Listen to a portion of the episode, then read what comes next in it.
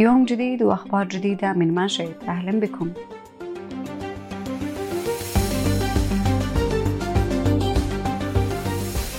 في حلقة اليوم راح نتناول فعاليات موسم الرياض وافتتاح المناطق الجديدة فيه.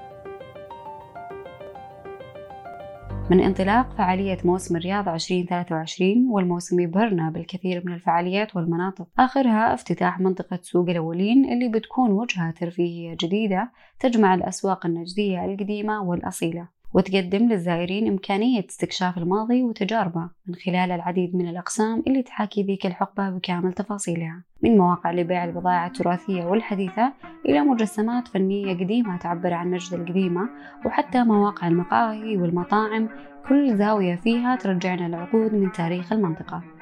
سوق الأولين استلهم تصميمه من حقبة السبعينيات تحديدا من أيام بداية انتشار الطراز السلماني اللي تم دمجه مع الطراز النجدي في تفاصيل السوق بطريقة تجمع بين الحداثة والأصالة. ويمتلي السوق بتفاصيل مدهشة تلامس حواس الزوار بالإضافة إلى عدد من التجارب القديمة مثل لبس الأزياء القديمة والدكاكين اللي تعرض سلع تراثية والأطباق والمأكولات الشعبية والمشالح والعطور والبخور النجدية. بالإضافة إلى فعالية تصور الزواج النجدي مستوحى من التاريخ السعودي القديم تحت مسمى أم السعف والليف واللي عاش معها أطفال المملكة قصص رعب وتخويف منذ الصغر. هذه المنطقة المجانية في موسم الرياض تقدم العديد من التجارب والفعاليات التراثية والثقافية في قالب تراثي ممتع ومبهج ياخذ زوارها إلى الماضي الجميل وذكريات نجد القديمة. وقبل ما نختم نستعرض معكم أبرز الفعاليات المقامة في الرياض.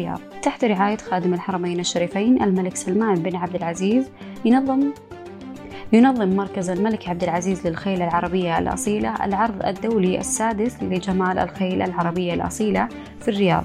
ويعد هذا العرض الدولي من أهم بطولات عروض جمال الخيل العربية في المملكة والوطن العربي. وتجارب مذهلة وأعمال فنية مضيئة وعروض إبداعية بانتظاركم في نور الرياض. لا تفوتوا فرصة مشاهدتها والاستمتاع بالفعاليات الفنية والثقافية. إلى هنا انتهت حلقتنا لهذا اليوم. نذكركم بتحميل تطبيق ماشيت للاطلاع على مزيد من الأخبار والفعاليات المقامة في المملكة. مع السلامة.